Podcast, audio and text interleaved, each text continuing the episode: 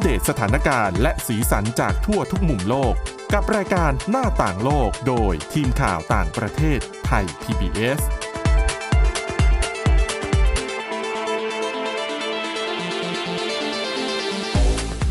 สวัสดีค่ะ สวัสดีค่ะ คุณผู้ฟังต้อนรับเข้าสู่รายการหน้าต่างโลกกันอีกครั้งนะคะ วันนี้เช่นเคยเรามีเรื่องราวข่าวสารที่น่าสนใจมานำเสนอค่ะอ่ะสำหรับวันนี้นะคะพบกับดิฉันสวรักษ์จากวิวัฒนากุล แล้วก็คุณ จีราชาตา เอี่ยมรัศมีนะคะ ค่ะ ก็มาเจอกันอาทิตย์หนึ่งสักประมาณสองครั้งเนาะ อ่าแล้วแต่ อ่าแล้วแต่ ดีถี หมุนเวียนกันไปนะ ค่ะ คะ แต่ว่าจะเป็นใครก็มีเรื่องราวน่าสนใจ อ่ะ ทั่ว ถู โล ก ก ต้อง มาเล่าสู่กันฟัง ค่ะ ค่ะ วันหยุดยาวๆไม่ได้ไปไหนไม่มีแผนจะไปไหนอยู่บ้านก็เปิดฟังหน้าต่าง อ่า โลกได้นะคะ เราอยู่ในทุกแพลตฟอร์มเลย ค่ะ นะคะอ่ะวันนี้เรื่องแรกนะคะ จะนำเสนอเรื่องราวเกี่ยวกับรถไฟฟ้านี่แหละนะคะต้องก็ต้องยอมรับว่าเป็นรถยนต์พลังงานไฟฟ้าที่ได้รับความนิยมต่อเนื่องมาตั้งแต่ปีที่แล้ว ค่ะ แต่ว่าล่าสุดค่ะ มันมีข่าวนะคะว่าเอออนาคตของรถไฟฟ้าเนี่ยมันอาจจะไม่ได้ยืนยาวอย่างที่ใครหลาย ๆ คนคิด อืม นะคะ คือตอนแรกก็เข้าใจกันว่าพอเทคโนโลยีมันค่อยๆ เพิ่มมากขึ้น อืม ความนิยมมันค่อยๆ เพิ่มมากขึ้นเนี่ย การใช้รถไฟฟ้ามันก็น่าจะเพิ่มขึ้นตาม ค่ะ คือแต่ว่ามันมีความเคลื่อนไหวอย่างหนึ่งที่มันเกิดขึ้นณขณะนี้เนี่ยที่ส่งผลต่อเทสลาด้วยนะ เพราะว่า ค่ะ ทางบริษัทเช่ารถยักษ์ใหญ่ อย่างบริษัทเฮิร์ตซ์เนี่ยเมืองไทยก็มีนะ มี เอ่ยชื่อได้เลย เออทั่วโลกอะค่ะเขาเป็น ค่ะ รายใหญ่จริงๆ เพราะเขามีสาขาไปหลาย ๆ ประเทศทั่วโลก แล้วทีนี้เนี่ยอ่าบริษัทเฮิร์สที่เป็นรายใหญ่ของโลกที่อยู่ในสหรัฐอเมริกาเนี่ยปรากฏว่าเขาขายฟรีดรถไฟฟ้าที่มีให้เช่าอยู่ในสหรัฐเนี่ยเทขายทีเดียวเกือบ 20,000 คันน่ะ ค่ะ ซึ่งในจำนวนนี้เนี่ยฟรีดของเขาเนี่ยค่ะ ก็จะรวมถึงรถเทสลาด้วย แล้วการปรับเปลี่ยนครั้งเนี้ยเนี่ย ปรากฏว่าเปลี่ยนจากรถไฟฟ้า แล้วก็จะไปซื้อรถสันดาบ อ๋อ คือก็คือกลับไปเป็นเหมือนเดิม อืม แทนที่จะขยายเพิ่มจำนวนรถที่ใช้ไฟฟ้าให้เพิ่มมากขึ้นเนี่ย เพราะจริงๆ เขามีเป้าบอกว่าปี 2024อ่ะเขาตั้งเป้าว่าจะขยายฟลีตรถไฟฟ้าให้มากขึ้นกว่าเดิม แต่สาเหตุเหตุผลกลใด ถึงได้มีการ เพราะอะ ป ไร รับเปลี่ยนในครั้งนี้ สาเหตุหลักๆ ก็เป็นเพราะว่า ค่าบำรุงรักษาค่าใช้จ่าย มันค่อนข้างที่จะสูงมากคุณผู้ฟัง คือสาเหตุเนี่ย อย่างที่บอกว่าเขาเคยตั้งเป้าบอกปี 67 เขาจะให้มีรถอ่าไฟฟ้าในฟรีดรถเช่าของเขาให้ได้ 25% ค่ะ ท้ายที่สุดปรับเปลี่ยน เพราะว่าการบำรุงรักษามันแพง อืม หนึ่งก็คือการชนชน อ๋อ ทีเนี่ย ถ้าเกิดอุบัติเหตุมา เกิดอุบัติเหตุ มันแพง แล้วก็การบำรุงรักษาอีกความเสียหายต่างๆ ที่มันเกิดขึ้นเนี่ย มันค่อนข้างแพง ส่วนหนึ่งมันเป็นเพราะว่าอย่างเทสลาค่ะ ด้วยความที่เขาก็เพิ่งจะขยายปริมาณรถได้ไม่มากเท่าไหร่นัก อืม เนี่ย ทีนี้ในการซ่อมบำรุงอะ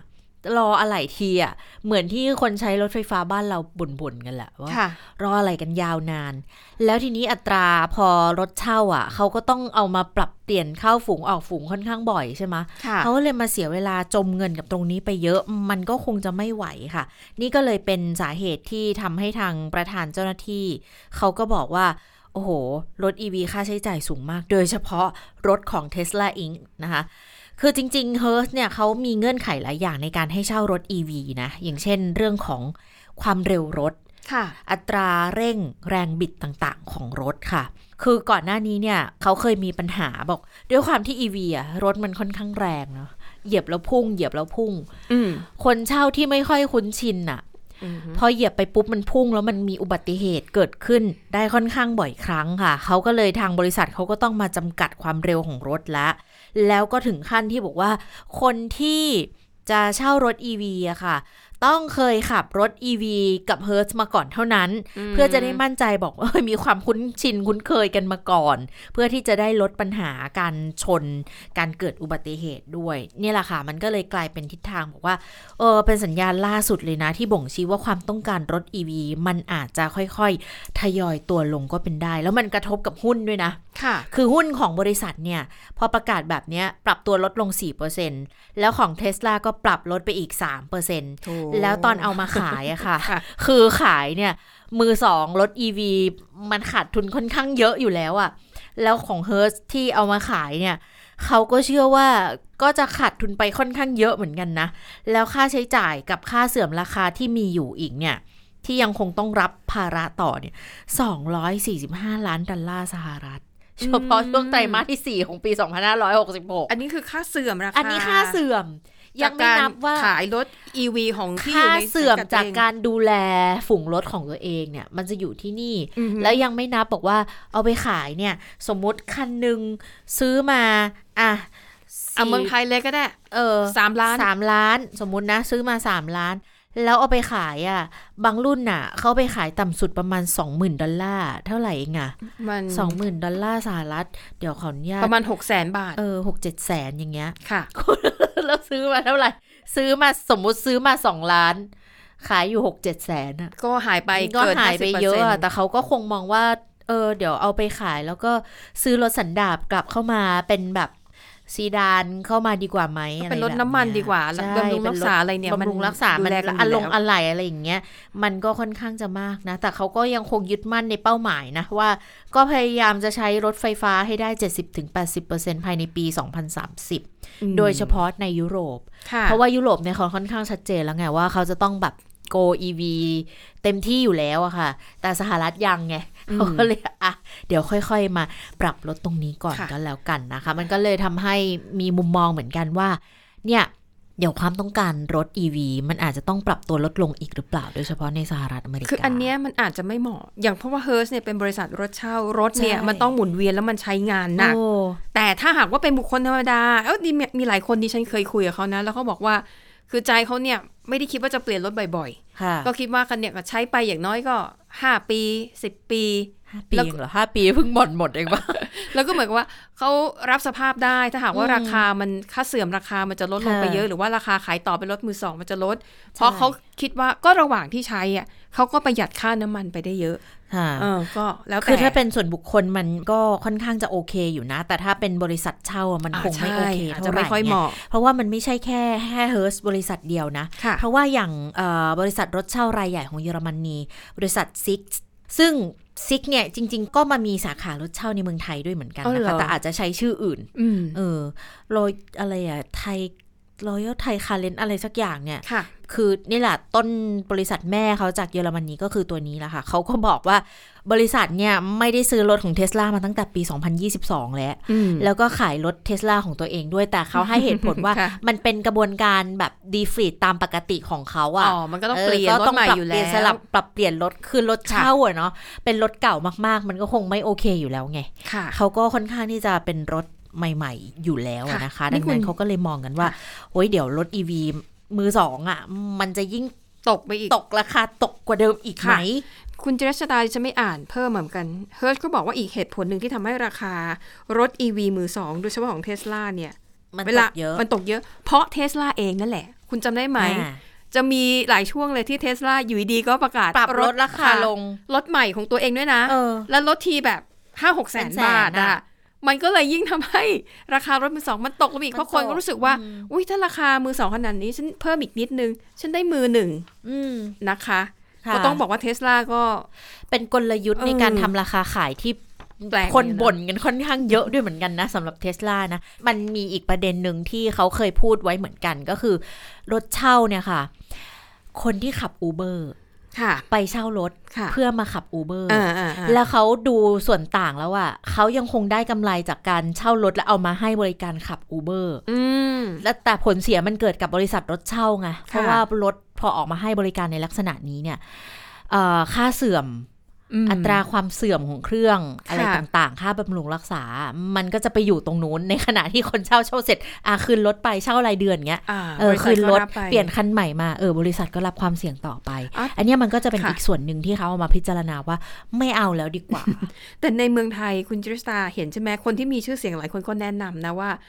ะ อาจารย์ปริญญา อ่ ใช่ไหม ที่ท่านก็บอกว่า เนี่ยถ้าใครยังแบบไม่ตัดสินใจซื้อรถไฟฟ้า ผมแนะนำคุณก็ไปลองเช่าขับก่อน เพราะผมก็เช่าขับ และหลายคนก็ใช้วิธีนี้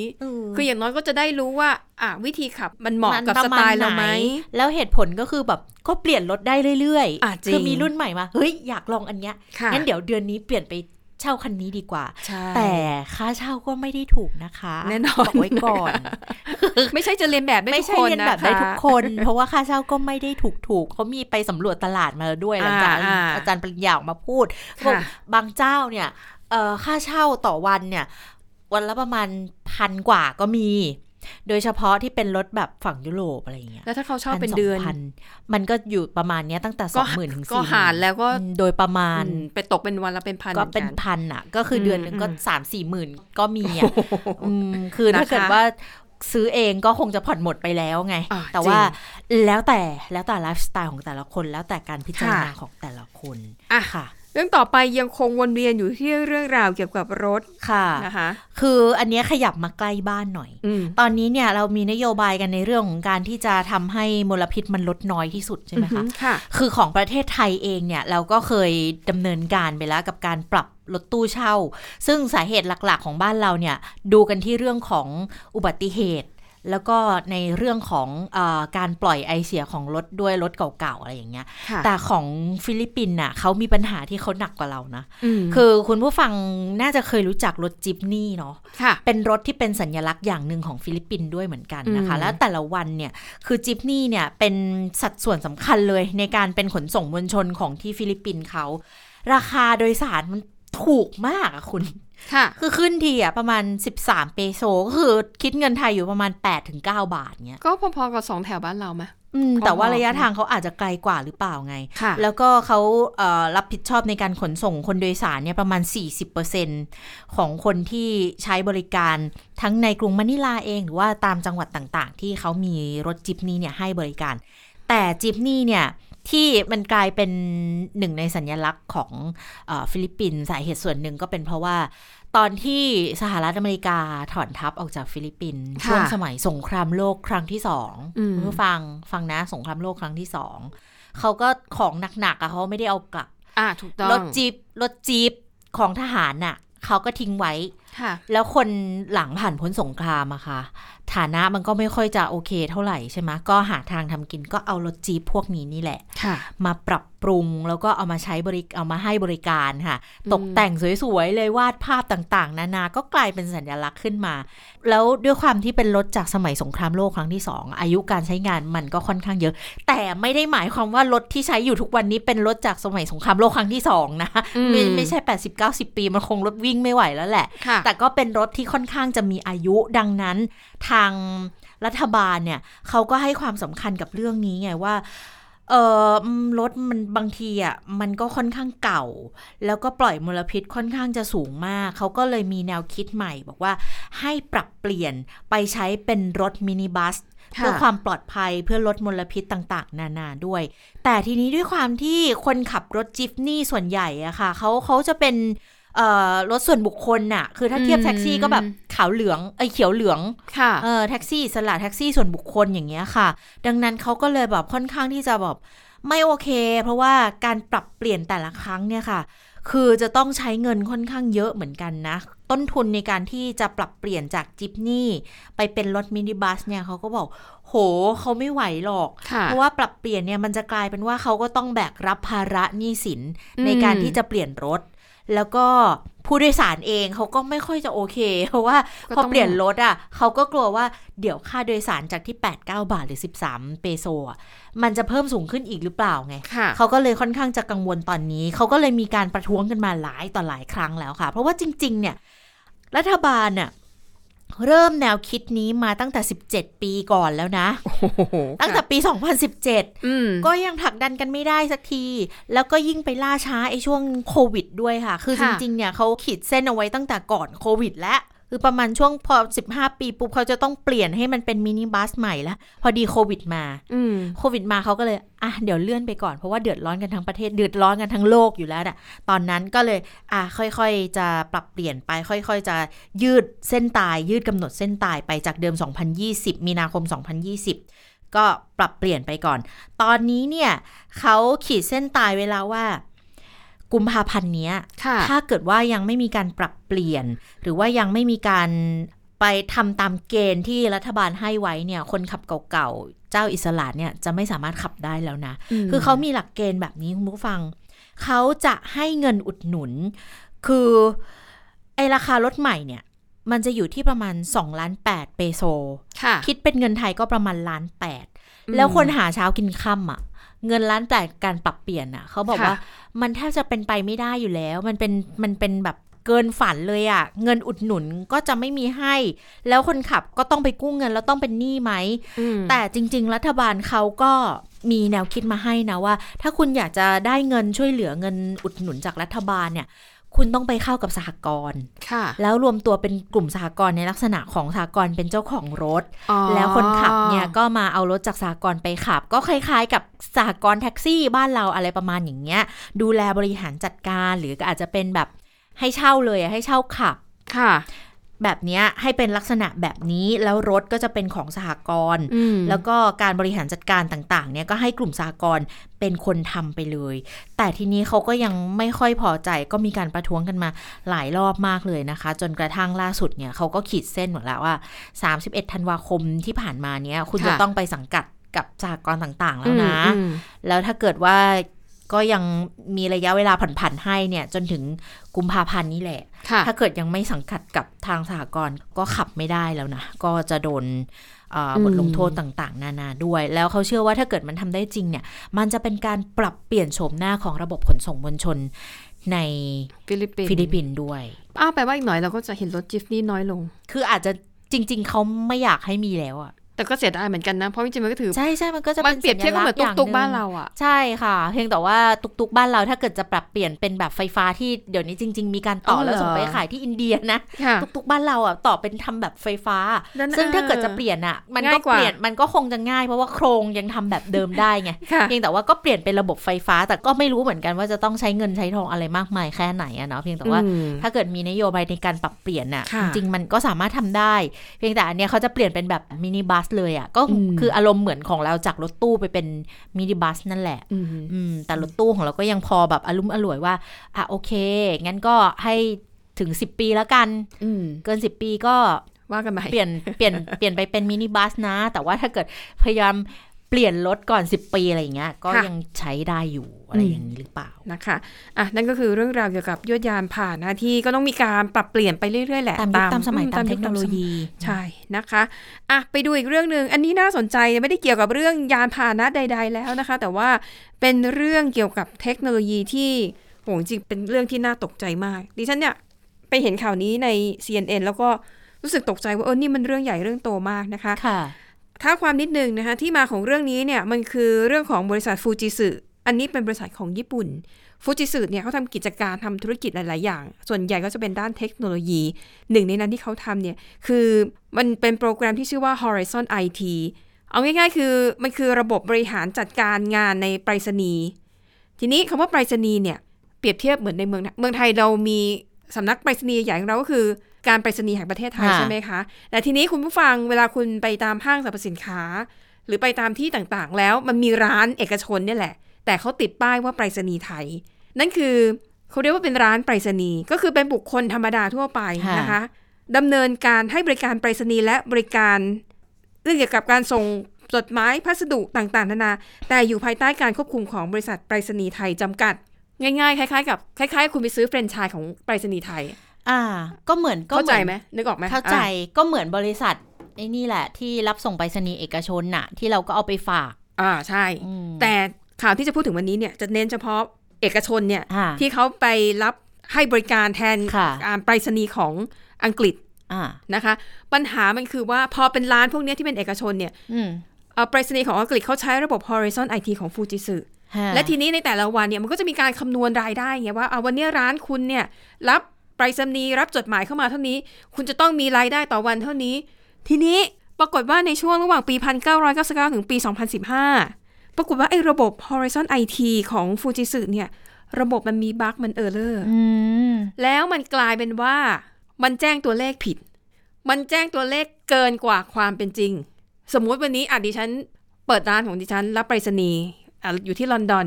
จริง ๆ วันนี้ดิฉันน่ะได้เงินเข้าร้านเนี่ยประมาณแบบ30,000 บาท แต่ระบบเนี่ยมันไม่ขึ้นว่าเป็น 70,000 บาท ค่ะ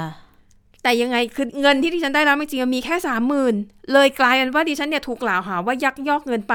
สี่หมื่นบาท ค่ะ เพราะว่าเงินที่ได้รับมาจริง ๆ กับเงินที่มันปรากฏในระบบมันไม่ตรงกัน แล้วปรากฏว่ามีคนที่ทำงานให้กับไปรษณีย์ของอังกฤษในลักษณะ แล้วถูกดำเนินคดีในลักษณะนี้ 700 คน ถูกดำเนินคดีในข้อหาอาญาด้วยนะคะ ค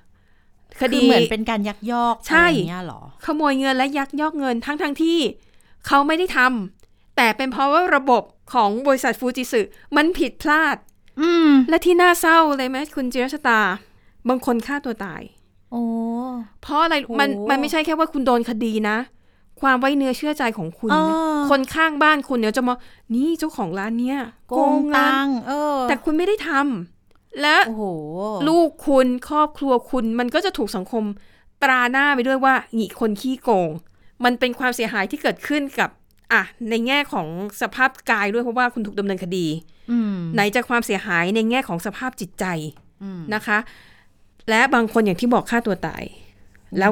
เสียชีวิตไปแล้วอะทำยังไง เราจะชดเชยเขายังไง บริษัทฟูจิสึกำลังนี่ฉันอ่านเนื้อข่าวเข้าใจว่าบริษัทฟูจิสึเนี่ยอาจจะจ่ายชดเชยไปเบื้องต้นก่อน แต่ว่าตอนนี้นะคะทางเอ่อสำนักงานไปรษณีย์ของอังกฤษเนี่ยก็กำลังหารือกับบริษัทฟูจิสึอาจจะต้องออกเป็นแนวทางที่ชัดเจนถึงการจ่ายเงินชดเชยที่ ค่ะ มันสมน้ำสมเนื้อมากกว่านี้ และประเด็นที่มันแบบน่าโมโหมากที่สุดนะ ก็คือ ขนาดตอนนี้น่ะคือทุกฝ่ายรู้อยู่แล้วนะคะว่าเขาไม่ได้โกง แต่ปัญหามันเกิดจากระบบผิดพลาด แต่บางคดีที่มันเป็นคดีความอยู่ในศาลเนี่ย เหมือนกับว่ายังไม่สามารถยกฟ้องได้โดยทันทีอ่ะมันจะต้องรอให้ออก เจ็บปวด ออกเป็นกฎหมายเป็น อ่าก ก ฤษฎีกา ค่ะ เพื่อที่จะให้มีผลบังคับใช้กับทุกคดีที่เกี่ยวข้องกับบริษัทฟูจิสึโอ้โห อารมณ์แบบรอกฎหมายนิรโทษกรรมเพื่อ ค่ะ ล้างความผิดพลาดทั้งหลายย้อนหลัง ใช่ เลยเนาะ อย่างที่บอกว่ามันมีการถูกดำเนินคดีเนี่ย700 รายนะคะ แล้วก็มีเพียง 93 รายจาก 700 รายเท่านั้นที่คดีถูกเพิกถอน และที่เหลืออีก 600 กว่าคดีเนี่ย มันยังอยู่ในกระบวนการของศาลนะคะ ก็ทาง BBC เนี่ยเขาก็ไปสัมภาษณ์ คนที่ได้รับความเสียหายเนี่ยโหคือเขาแบบ เจ็บนะน่ะ ร้องไห้แล้วก็บอกว่าเนี่ยฉันจะทำยังไง ฉันน่ะ คือมันสูญสิ้นทุกอย่าง เพราะว่านี่อาจจะเป็นธุรกิจเดียวในชีวิตเขา อืม ที่แบบเลี้ยงเขาทั้งครอบครัว เข้าใจเลยอะ สูญเสียธุรกิจไม่พอถูกดำเนินคดีไม่พอ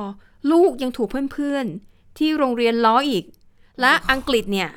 บางคนก็เป็นเชื้อสายอินเดียบ้าง ค่ะ บางคนก็เป็น อ่าโดน discriminate ผิว เสริม ดำบ้าง เข้าไปอีก อ่า เข้าใจ ถูกต้อง เลย นะคะ อืม อ่ะดังนั้นนี่ถือว่าจริง ๆ แล้วมันเป็นข่าวใหญ่มากๆเลยนะคะ ค่ะ ในอังกฤษเนี่ยค่ะ อืมสงสัยท้าย เออ ที่สุดคงต้องไปฟ้องเอากับบริษัท แต่ ฟู ดิ จิ ฉัน สึละมั้งเนี่ย ดูแล้วฟูจิสึอาจจะไม่ต้องรอให้ฟ้อง อาจจะมีการเจรจากันดีๆ เพราะว่า